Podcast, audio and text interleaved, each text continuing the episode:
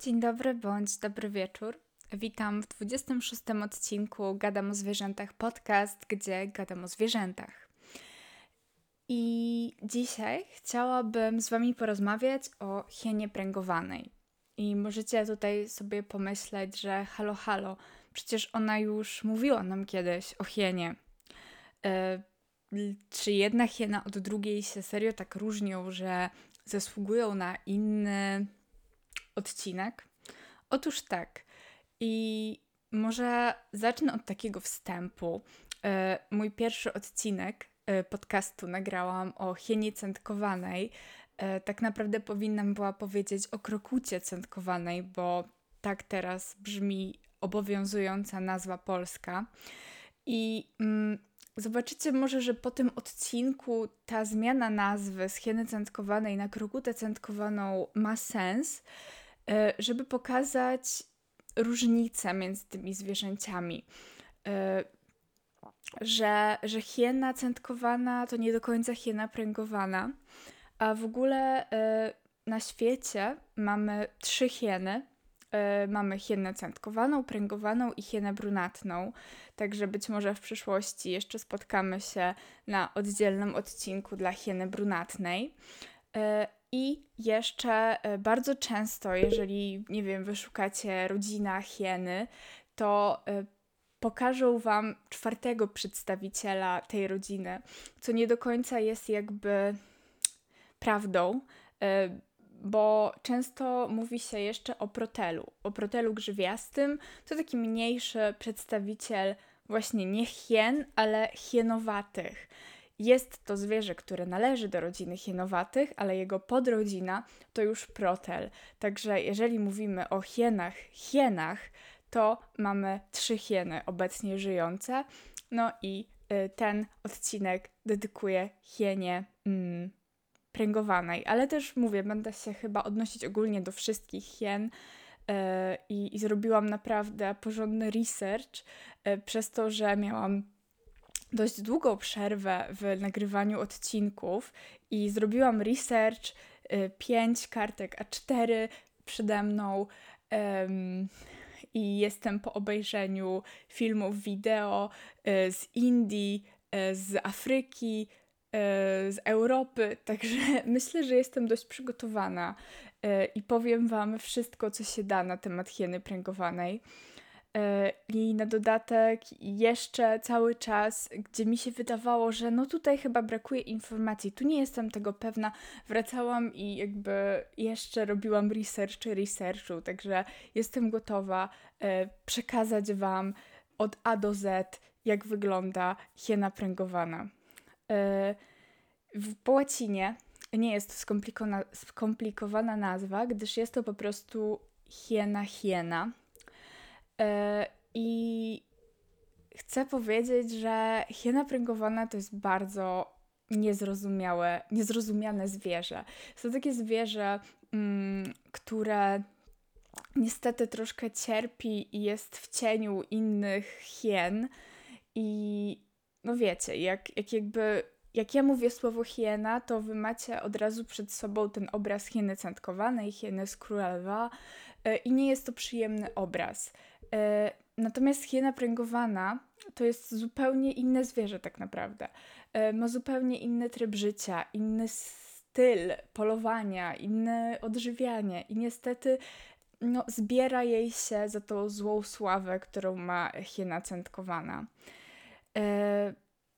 Także mam nadzieję, że, że uda mi się w tym odcinku zachęcić Was do, do polubienia hien i, i przełamiemy kolejne złe stereotypy, jeżeli jeszcze pierwszy odcinek o hienie centkowanej tego nie zrobił. E, tak jak powiedziałam już na początku, jest to rodzina hienowate, podrodzina hieny. E, a w ogóle sama nazwa hiena okazuje się, że najprawdopodobniej pochodzi właśnie od tej przedstawicielki e, podrodziny hien, od hieny pręgowanej i wywodzi się od e, greckiego słowa jaina.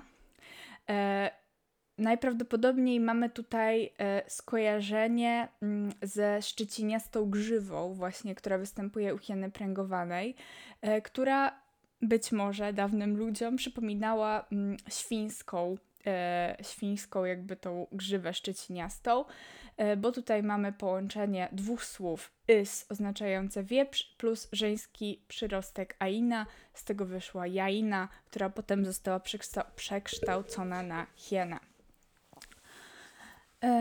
No i powiedzmy, gdzie taka hiena e, pręgowana występuje. Może po prostu będę mówić skrótowo. Hiena już bez pręgowana. Wiadomo, że będzie chodziło o hienę pręgowaną. E, ma ona bardzo duży zasięg występowania. Ma ona największy zasięg występowania ze wszystkich hien. E, I dlatego mm, hiena na przykład, bo zaraz sobie powiemy, gdzie one występują, no ale już Wam tutaj e, uchylę rąbka tajemnicy. Jeżeli mamy hienę z Izraela, to ona będzie się troszkę różniła od hieny z Afryki, a ta z Afryki będzie się troszkę różniła od hieny z Indii. E, nadal jest to ta sama hiena, hiena pręgowana. E, były co prawda pomysły, żeby wyróżnić jakieś podgatunki hieny pręgowanej, ale spaliły one na panewce, gdyż tutaj jest niewielka różnica. Tak, nie mamy tutaj różnicy, nie wiem, w DNA, um, jakiejś takiej, wiecie, takiej, które no, y, uzasadniałaby y, wyróżnienie podgatunków. Y, hiena pręgowana w zależności od rejonu, w którym występuje, będzie miała troszkę inny wygląd, może troszkę będzie mniejsza, smuklejsza, troszkę będzie miała, nie wiem, jaśniejsze futro, um, będzie troszkę się różnił jej, um, jej pożywienie, tak, bo w zależności od tego, jakie pożywienie w danym rejonie jest dostępne, ale poza tym mamy do czynienia z tą samą hieną. E, próbowałam znaleźć jakieś, nie wiem, opracowanie naukowe na temat, no nazwijmy to w cudzysłowie, y, y, podgatunki y, hieny pręgowanej, ale jedyne co mi wyskoczyło to y, rysunek, bardzo ładnie zrobiony, rysunek z Deviant Artu, y, bo najwięcej o hienach dowiecie się tak naprawdę od furasów, co, co jest dość zabawne. Także nie wiem, może wrzucę autora tego obrazka, który rozróżnił tam w zależności od występowania cztery e, takie, nie wiem, różniące się od siebie hieny pręgowane. E, no ale niestety ciężko mi powiedzieć, czy jest to oparte na jakichś e, rzetelnych opracowaniach naukowych. dobra, E, więc powiedzmy sobie, już trochę powiedziałam, no ale powiedzmy sobie tak dokładniej, jak wygląda hiena pręgowana. pierwsze, co nam się rzuca w oczy, kiedy patrzymy na hienę, to jest jej grzywa. E, grzywa, która przypomina troszkę irokeza oraz duże spiczaste uszy. Może też nam, nie wiem, nam się wydawać dość charakterystyczne ciemne oczy. E, to, co jest charakterystyczne dla każdej e, hieny, to jest jej charakterystyczny kształt.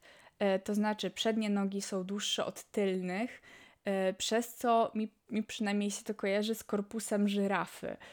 Tak, to jest to może taki niecodzienny mm, kształt, jeżeli myślimy sobie o innych ssakach, no ale jest on typowy dla hien.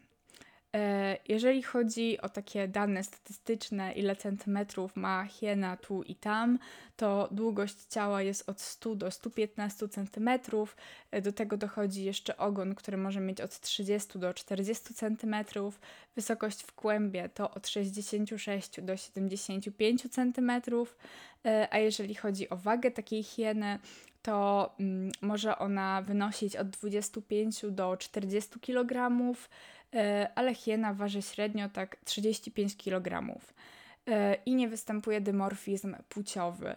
E, jedynie może, że samce bywają, nie wiem, troszkę większe, troszkę cięższe, ale tak to nie możemy mówić, że, że są jakieś widoczne różnice pomiędzy płcią, jeżeli chodzi o hienę. Możemy też sobie troszkę porozmawiać na temat ubarwienia, umaszczenia bardziej i sierści hieny. E, bo jej umaszczenie jest zmienne e, w zależności od pory roku i w zależności od e, rejonu, w którym żyje.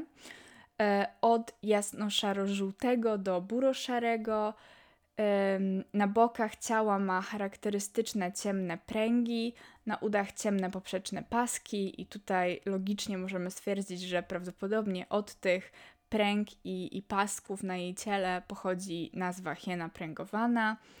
E, no i po co hienie taki kamuflaż? Tu też nie będziemy Einsteinami, jeżeli powiemy, że takie umaszczenie zapewnia jej po prostu kamuflaż.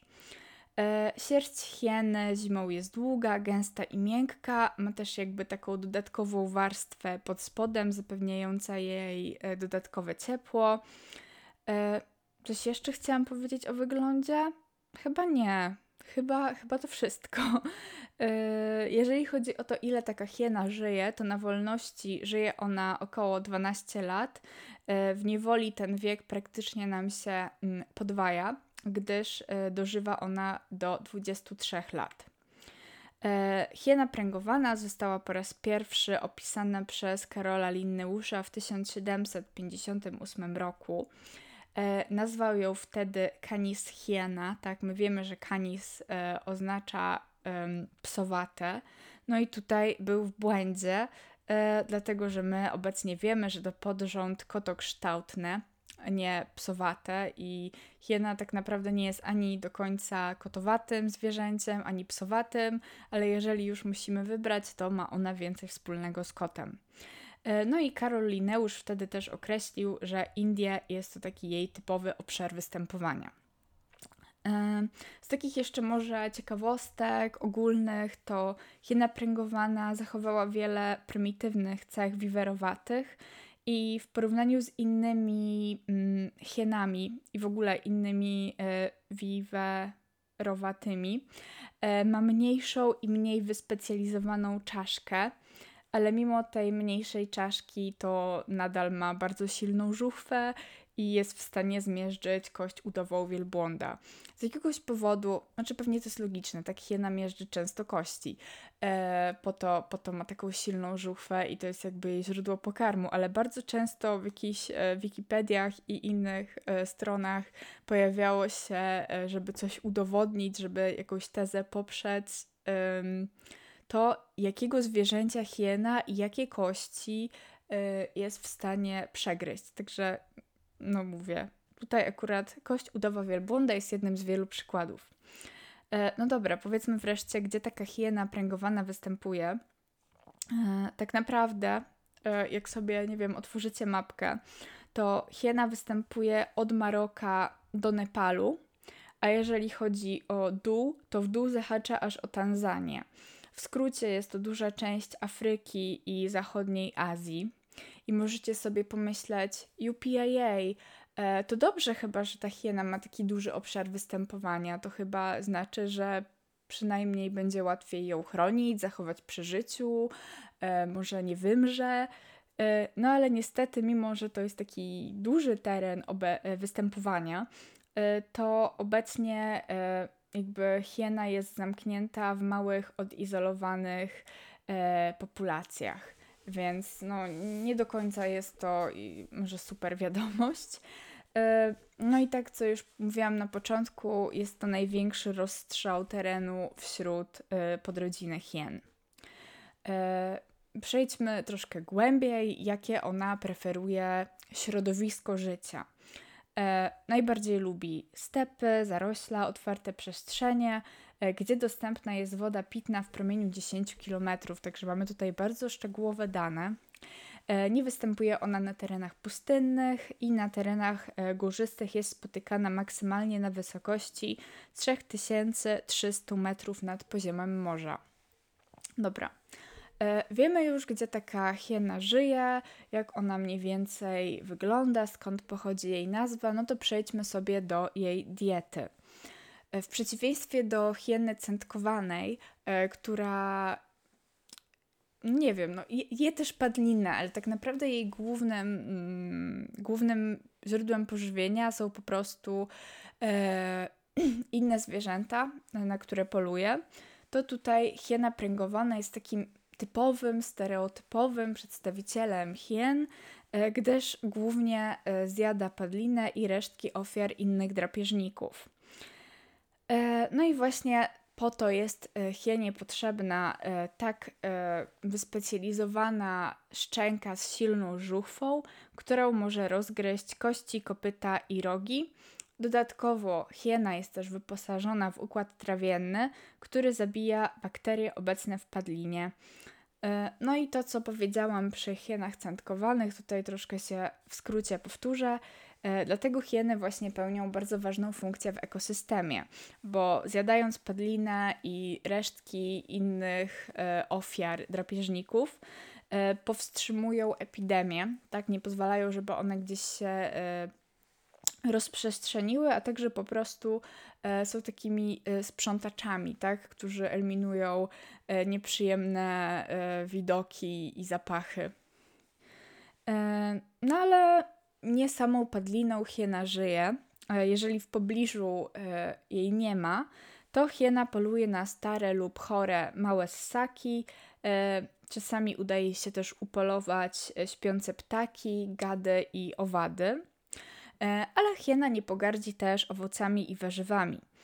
Według zoo w San Diego hieny uwielbiają brzoskwinie, ale nie pogardzą też melonami i oprócz pokarmu e, z tych melonów i w ogóle z owoców pozyskują e, cenną w ich terenie występowania wodę. Jeszcze wracając do padliny, taką znalezioną padlinę e, hiena chowa w norach przed innymi drapieżnikami i jakbyśmy sobie mieli podsumować całą dietę hieny, to możemy to sprowadzić do zdania, że nie jest wybredna i jest oportunistyczna. Czyli co się trafi, to, to zje. E, no i tak jak na początku powiedziałam, tutaj w zależności od rejonu występowania, dieta hieny będzie się troszkę różniła. I tutaj możemy, mogę tutaj tak mm, troszeczkę omówić, jak te różnice w diecie wyglądają. E, na przykład w Turkmenistanie hiena żywi się dzikami, E, kułanami, jeżozwierzami i żółwiami. E, w Uzbekistanie i Tadżykistanie żywi się owocami oliwnika, a na Kaukazie pasikonikami.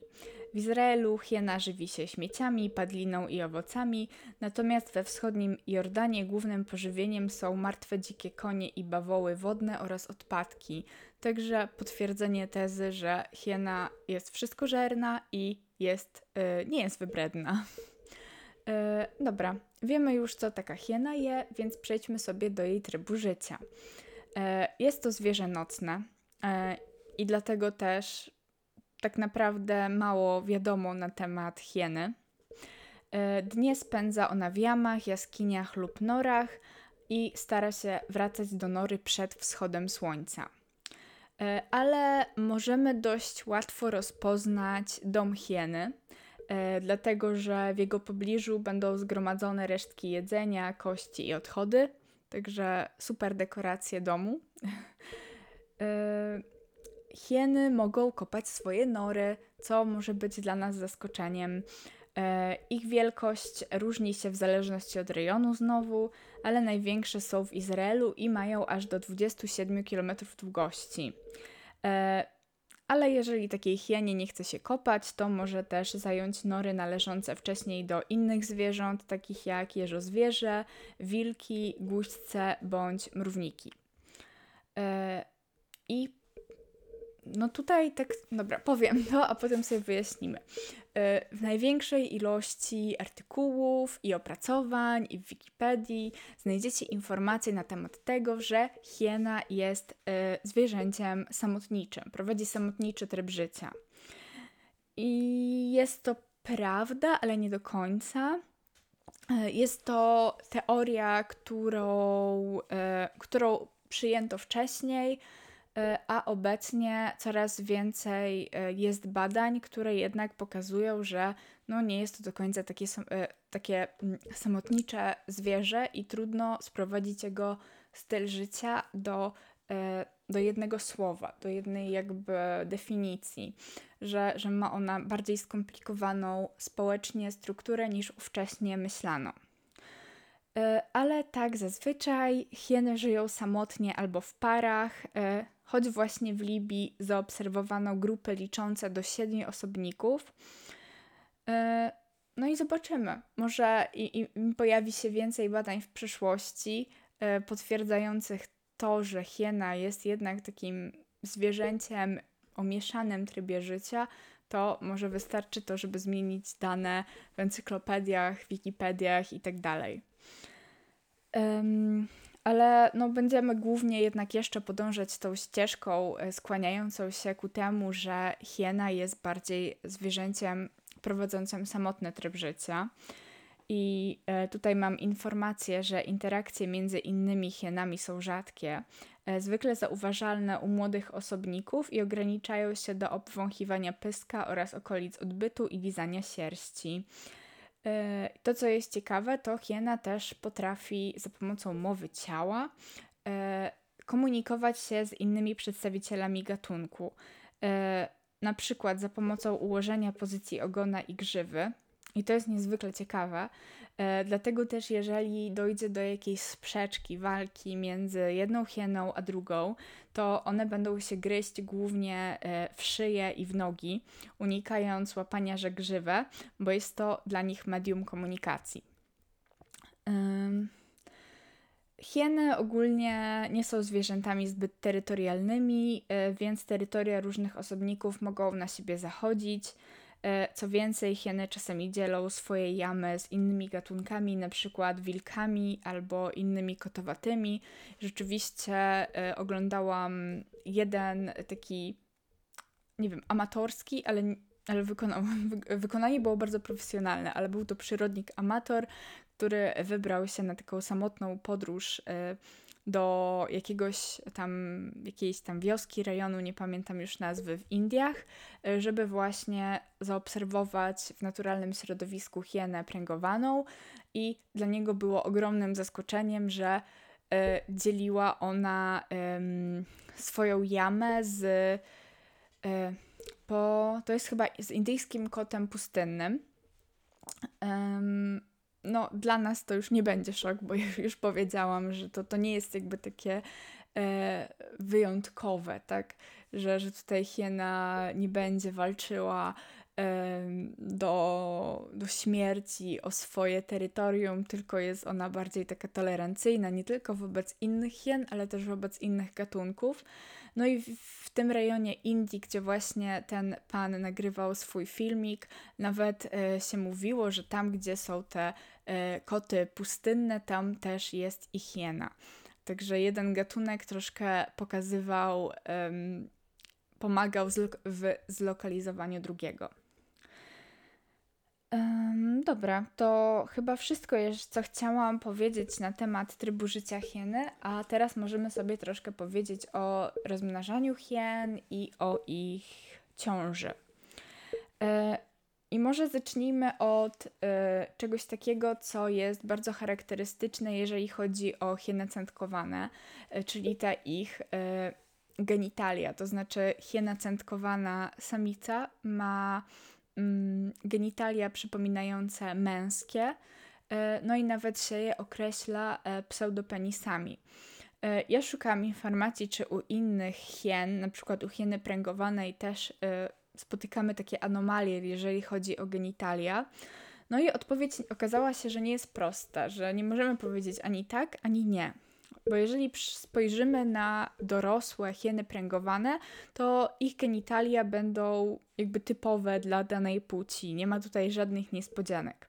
Ale okazuje się, że u młodych hien to, nie jest takie oczywiste.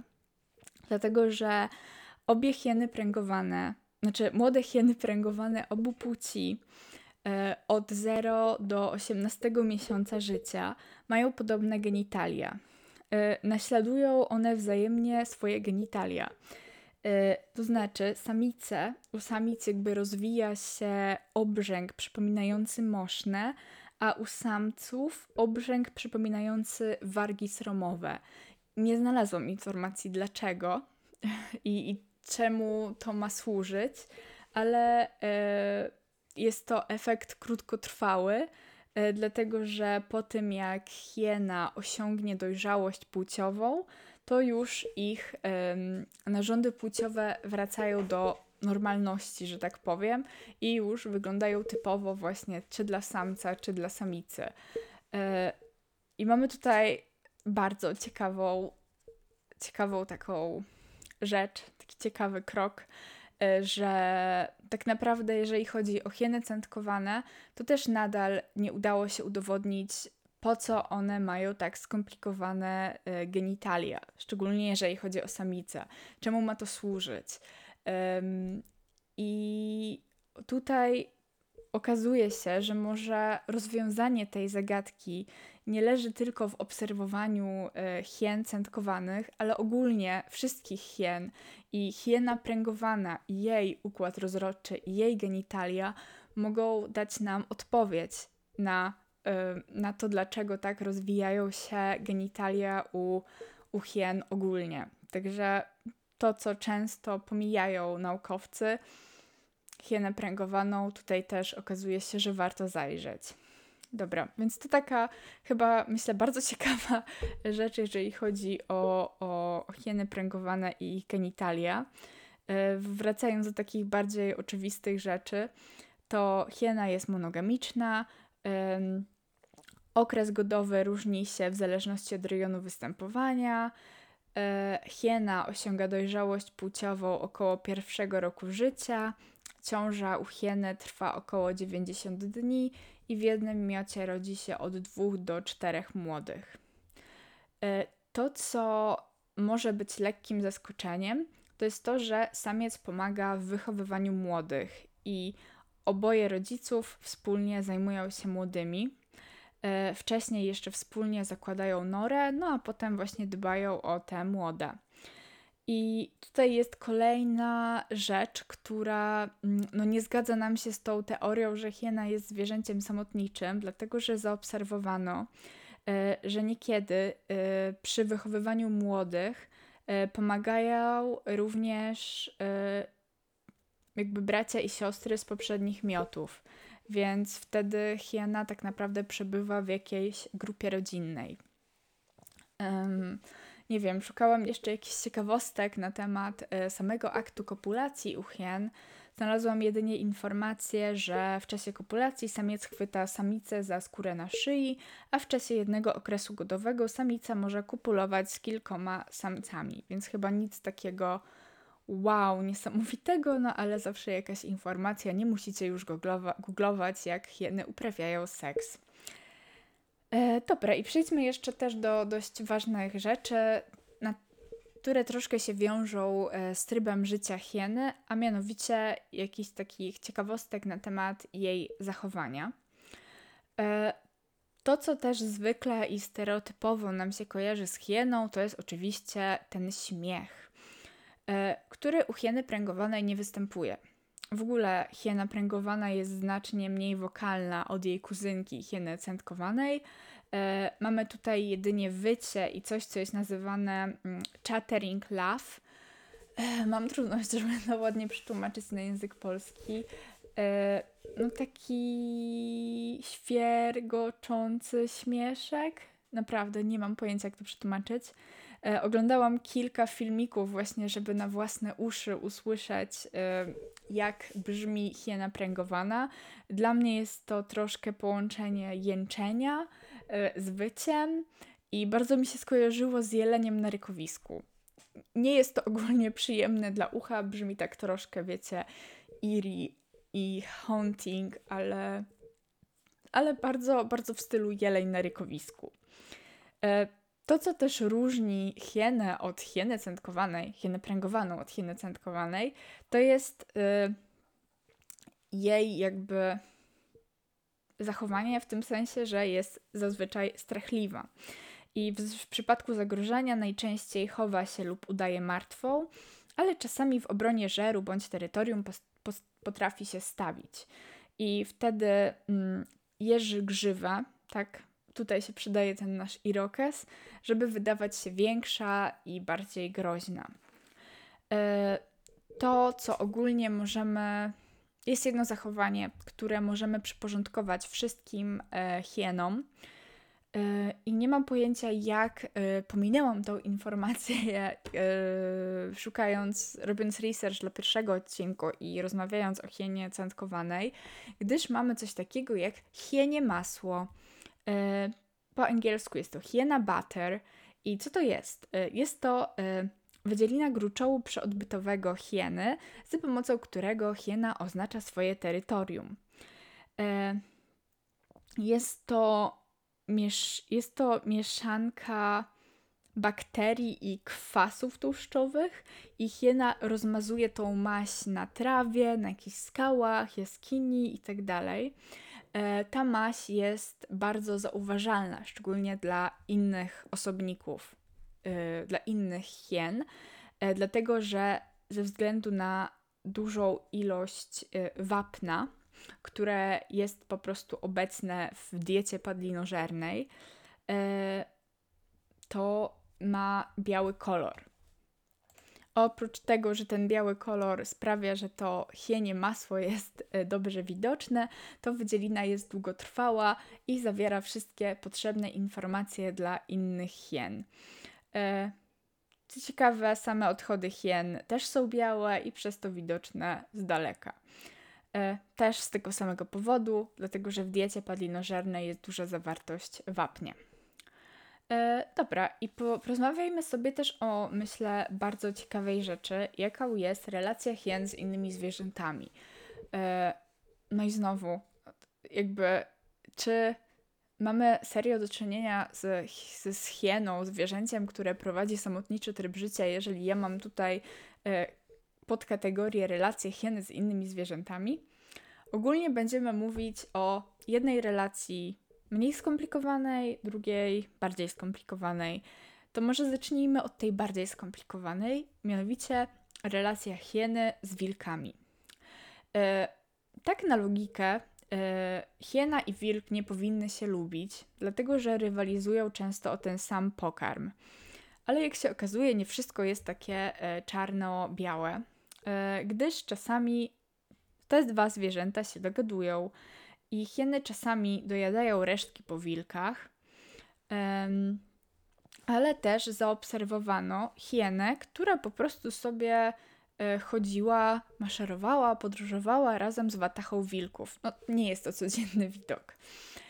I e, jakby naukowcy próbowali dowiedzieć się dlaczego. E, bo ogólnie o ile hiena ma przewagę nad samotnym wilkiem, to już ją traci przy kontakcie ze stadem. E, I podróżując wśród takiej wilczej watachy, obie strony czerpią z tego korzyści, a mianowicie hiena ma lepszy węch i jest silniejsza, może rozgryźć, rozgryźć większe kości, wygrzebać śmieci itd., tak a mm, wilki E, w Watasze mają większe szanse na upolowanie e, jakiegoś, jakiegoś nie drapieżnika, no jakiegoś zwierzątka, tak? I, i żeby się posilić.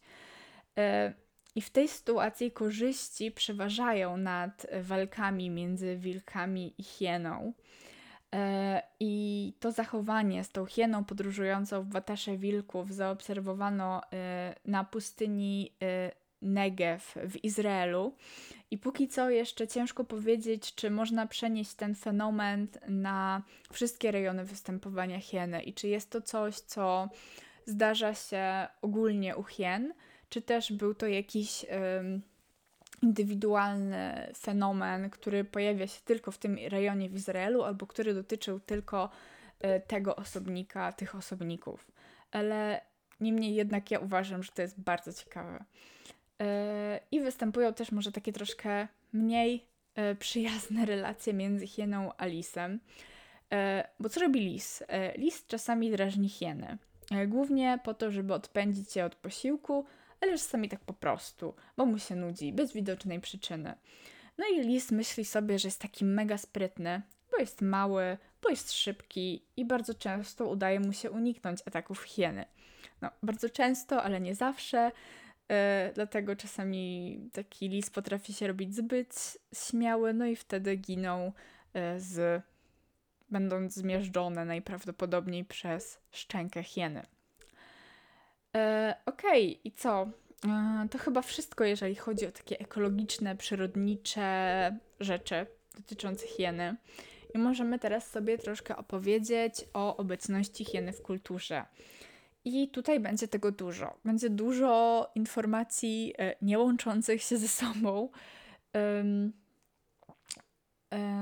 no, prawdopodobnie właśnie wynika to z tego, ten chaos, jakby troszkę informacyjny, e, wynika z tego dużego zasięgu występowania, tak? Każdy rejon, każda kultura ma jakieś swoje wierzenia, mity na temat hieny pręgowanej. No i ja postarałam się je zebrać wszystkie. E, możemy zacząć od tego, że hiena jest narodowym zwierzęciem Lebanonu, e, że w literaturze i folklorze Bliskiego Wschodu hieny niestety pojawiają się zazwyczaj jako symbole oszustwa i głupoty, e, że na Bliskim Wschodzie hieny bywają traktowane jako fizyczne wcielenie dżinów. I tutaj dżiny rozumiemy jako demony i duchy sprzed islamskich wierzeń. E, mam tutaj jeszcze takie smaczki jak to, że e, Zakaria al-Qazwini, perski kosmograf i geograf żyjący w XIII wieku, w swojej książce Marvels of Creatures and the Strange Things Existing pisał o hienach ludziach. Czyli jeżeli pośród grupy tysiąca osób z jednego plemienia znajdował się jeden tak zwany hieni człowiek, to hiena mogła go sobie wybrać i zjeść. Um, jeszcze hiena została uwieczniona w perskim traktacie naukowym z dziedziny medycyny z 1376 roku, który mówił o tym, jak leczyć ludzi kanibali, nazywanych kaftar, którzy rzekomo byli pół ludźmi, pół hienami. E, dalej mamy jeszcze dzieło um, Al-Doumairy e, pod tytułem Hawaiian Al-Cobra datowanym na 1406 rok, gdzie mamy informację, że hieny są wampirycznymi istotami, które atakują ludzi w nocy i wysysają im krew z szyi. Pisał też o tym, że hieny atakowały tylko odważnych ludzi. E, no i tutaj jedziemy już ostro, e, dlatego że aż do końca XIX wieku Grecy wierzyli, że jeśli ciała wilkołaków nie zostały doszczętnie zniszczone, nawiedzałyby pola walki jako wampiryczne hieny, które spijały krew umierających żołnierzy. Także tutaj już mamy naprawdę hardkorowy obraz hieny. Lecimy dalej. E, w Afganistanie, Indiach i Palestynie istnieje strach przed hienami, ale uważa się również za symbol miłości i płodności, co niestety skutkuje tym, że wyrabia się dużo afrodyzjaków z hienich części ciała, o czym później. Beludżowie oraz mieszkańcy północnych Indii wierzą, że czarownice i magicy w nocy ujeżdżają hieny. I to jest, no, to jest fajny obrazek. I jeszcze do tego dochodzi e, takie wierzenie, że kiedy czarownica zjada duszę zwierzęcia bądź osoby, to wtedy hiena pożywia się ciałem tej ofiary. Także mamy tutaj e, taką, taką super korelację. E, I to, to wierzenie akurat z tymi, że czarownice ujeżdżają hieny jest bardzo popularne. Jest dość takie obecne nawet w takich mass mediach, więc o tym, o tym może udało Wam się usłyszeć. Ale jedźmy dalej.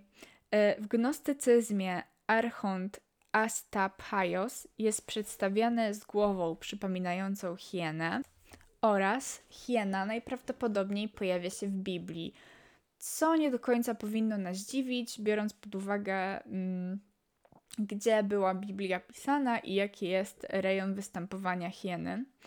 Najprawdopodobniej e, hiena kryje się pod hebrajskim słowem tsavoa, które można przetłumaczyć dosłownie jako kolorowe stworzenie, chociaż niektórzy przechrzcili to na nakrapianego ptaka.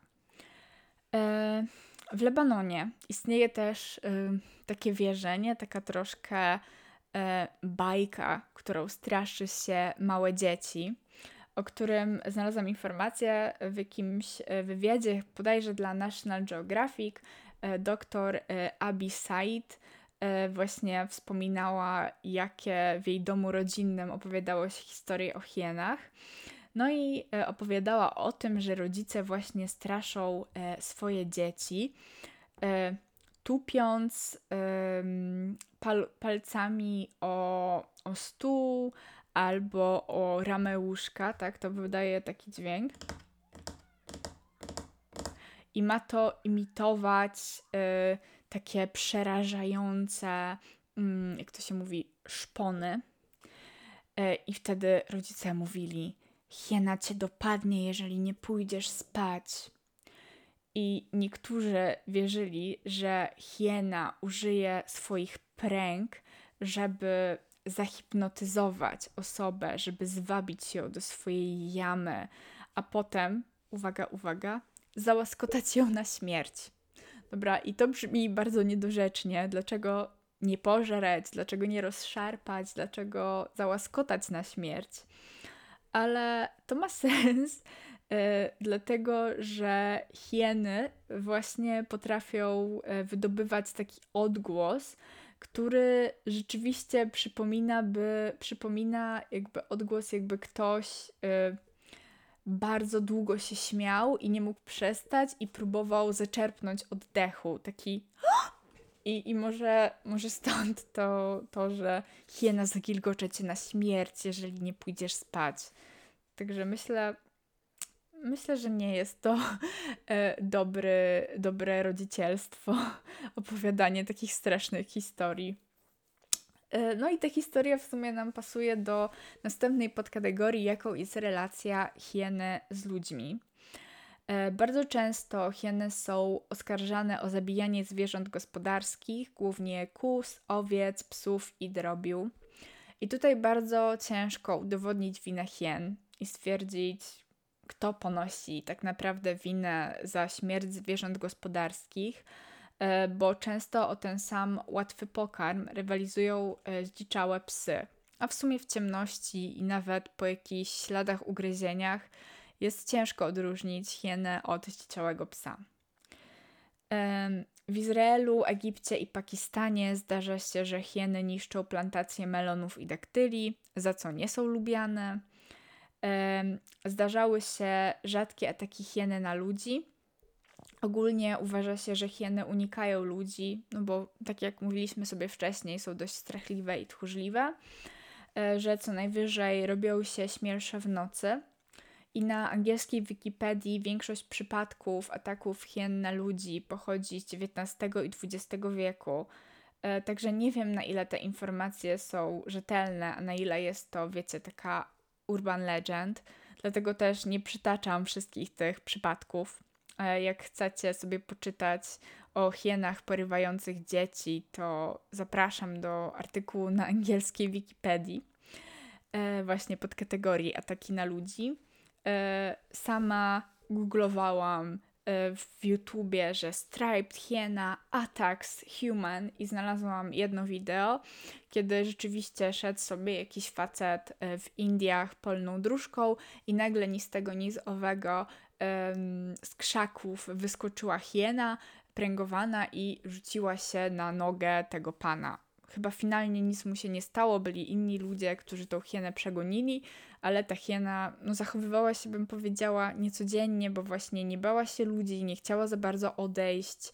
Um, więc może, może miała jakąś wściekliznę albo, albo była, nie wiem, wychowywana przez ludzi i dlatego nie bała się ludzi. E, ciężko tutaj stwierdzić. Ja mam nadzieję i trzymam się tej teorii, że raczej jeżeli my nie będziemy przeszkadzać hienom, to hieny też nie będą przeszkadzać nam. Trzymam się tej teorii, yy, że hieny są strachliwe, tchórzliwe, że stronią od ludzi i, i raczej te ataki na ludzi się nie zdarzają zbyt często. Yy, co może nam się nie podobać? Hieny mogą żerować na ludzkich zwłokach. No, dla nas jest to okropne, dla hien jest to po prostu łatwy pokarm. I dlatego na przykład w Turcji na grobach kładzie się kamienie, żeby hieny nie mogły wykopywać ciał.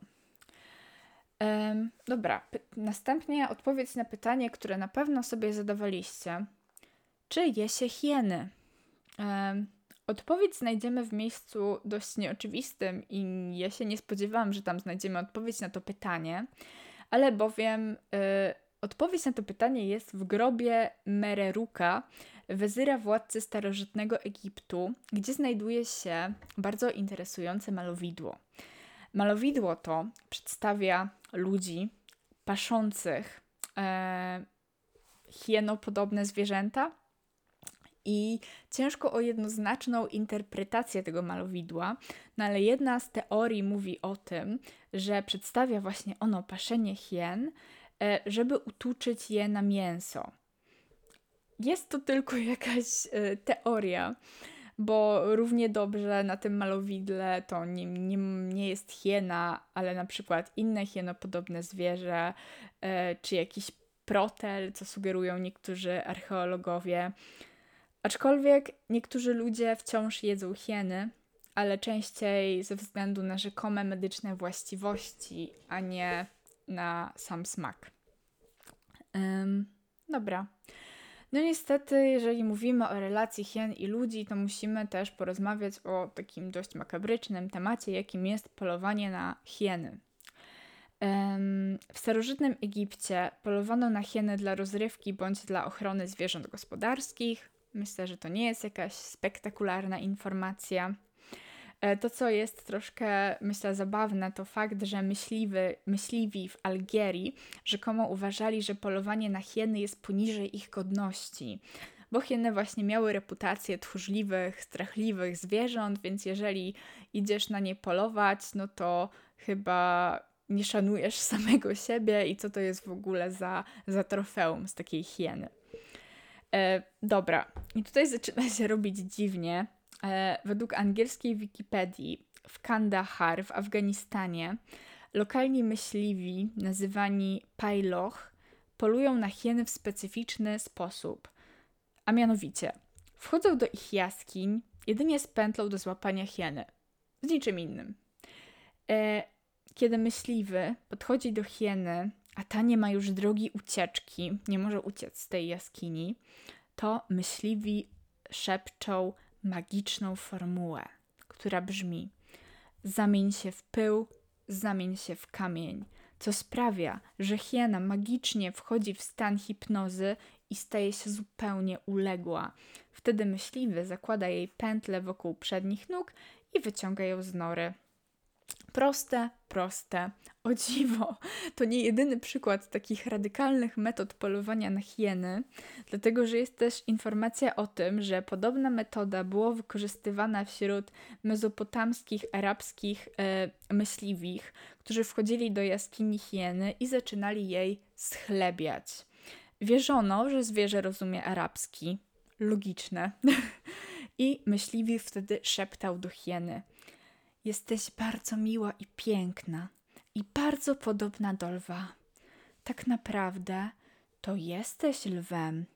No i wtedy oczarowana hiena pozwalała zarzucić sobie pętlę na szyję i wyciągnąć się z jamy. Proszę nie próbujcie tych metod.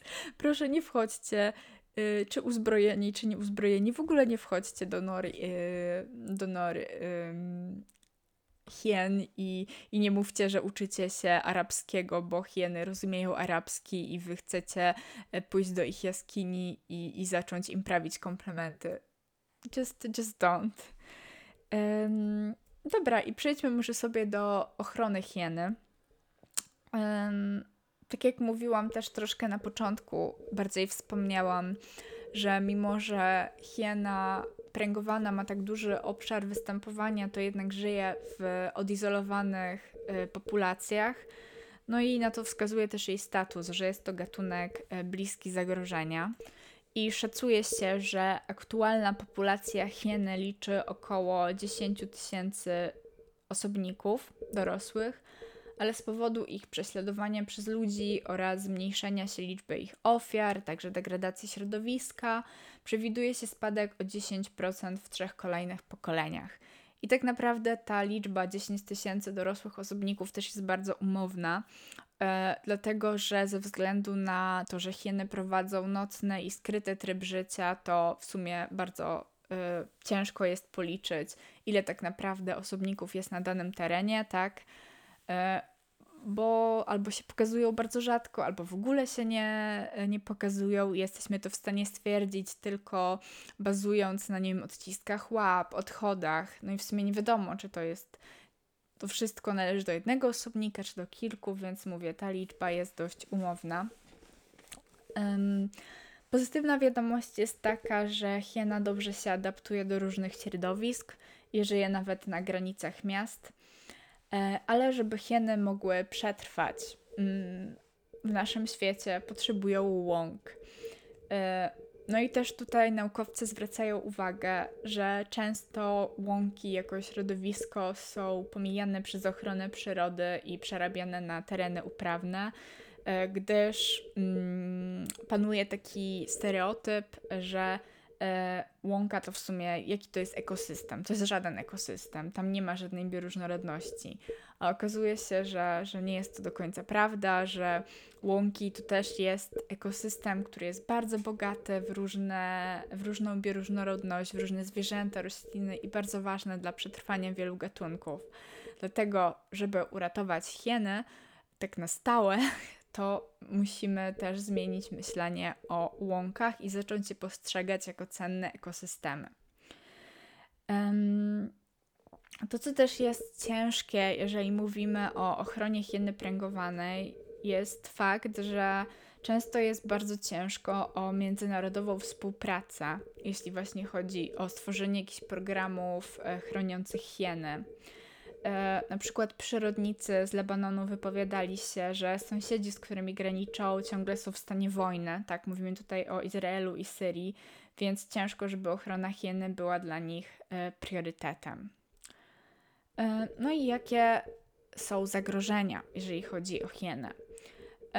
Takim największym zagrożeniem chyba są zdziczałe psy, które podkradają hieną padlinę i mogą roznosić wściekliznę. Istnieje taki mit, e, taka informacja, którą w sumie na wielu stronach znajdowałam, że hieny są odporne na wściekliznę e, i postanowiłam zgłębić ten mit, dlatego że coś mi tutaj nie grało. Wydawało się zbyt idealną wiadomością i znalazłam e, pracę naukową, badanie które zostało przeprowadzone na hienach w parku Serengeti Tutaj mamy zarówno hieny cantkowane, jak i hieny pręgowane, bo czasami ich terytorium, właśnie szczególnie w Afryce, się zazębia. I 37% osobników, które zostały y, jakby narażone na wściekliznę, spośród nich tylko w 13% się mm, ta infekcja, ta wścieklizna rozwinęła czyli pozostałe e, hieny wyeliminowały wirusa po tym, jak weszły z nim w kontakt. Więc możemy mówić, że hieny są w jakiejś części, w jakiejś mierze odporne na wściekliznę, ale nie tak, że w ogóle nie mogą na nią zacharować i że są magicznie na nią odporne. Tak? To, to takie stwierdzenie jest już hiperbolą i przesadą. Kolejne zagrożenie hien to jest to, że mogą być rozjeżdżane przez samochody, kiedy posilają się na drodze rozjechanymi zwierzętami. Um, oczywiście mamy tutaj prześladowanie ze strony ludzi i degradacja środowiska.